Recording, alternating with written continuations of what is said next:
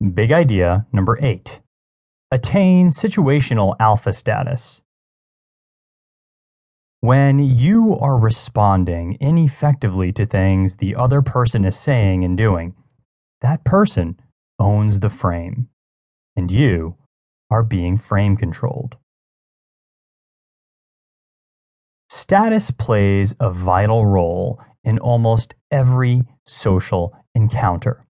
In any meeting, a dominant member known as an alpha emerges, while others take on more subordinate beta positions. It's hard to be persuasive from a beta position.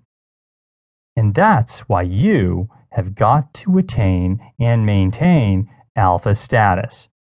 Some elements of status, like reputation or wealth, are stable, but other elements of status, which fall within the realm of situational status, can vary quite significantly. For example, while a successful surgeon has higher social status than a golf instructor, the instructor is still the alpha during a golf lesson. Something to watch out for as you go out there and pitch. Targets may lay little beta traps to force you into the situational beta position.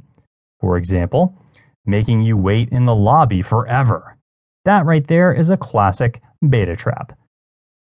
Ignore these traps and avoid doing anything that enforces your opponent's alpha status. Instead, use small acts of defiance and denial to grab the situational alpha status for yourself and do it as soon as you can.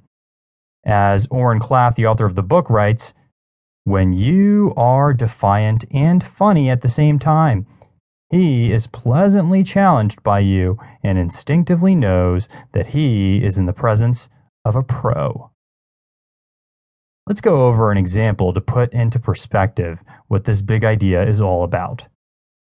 Say a prospect you're calling on decides to make you wait in the lobby.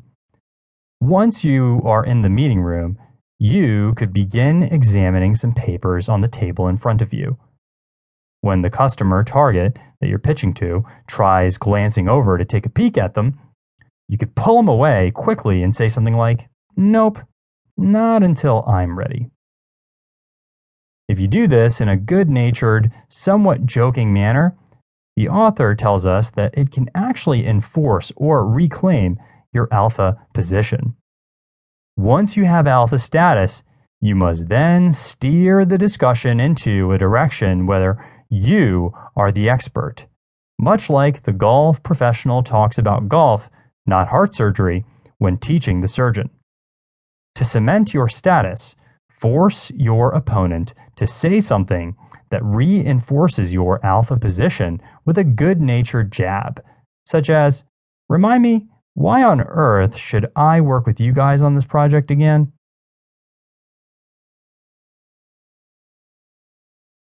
Big idea number nine keep it short and keep it simple. Before you begin a pitch of any kind, be sure to let your target know you will be keeping it nice and short. Doing this will help them relax, knowing that if they're not interested, at least they won't be bored for too long. When Watson and Crick presented their Nobel Prize winning idea of the DNA helix, they only needed five minutes. If you know what you're doing, you can pitch anything in 20. Think TED Talks. Start your pitch with a quick introduction. This doesn't mean you should tell them your life story or anything, just give them the high level outline of your biggest successes like some of your most impressive projects and something unique you did to make them so successful. Most people will be tempted to jump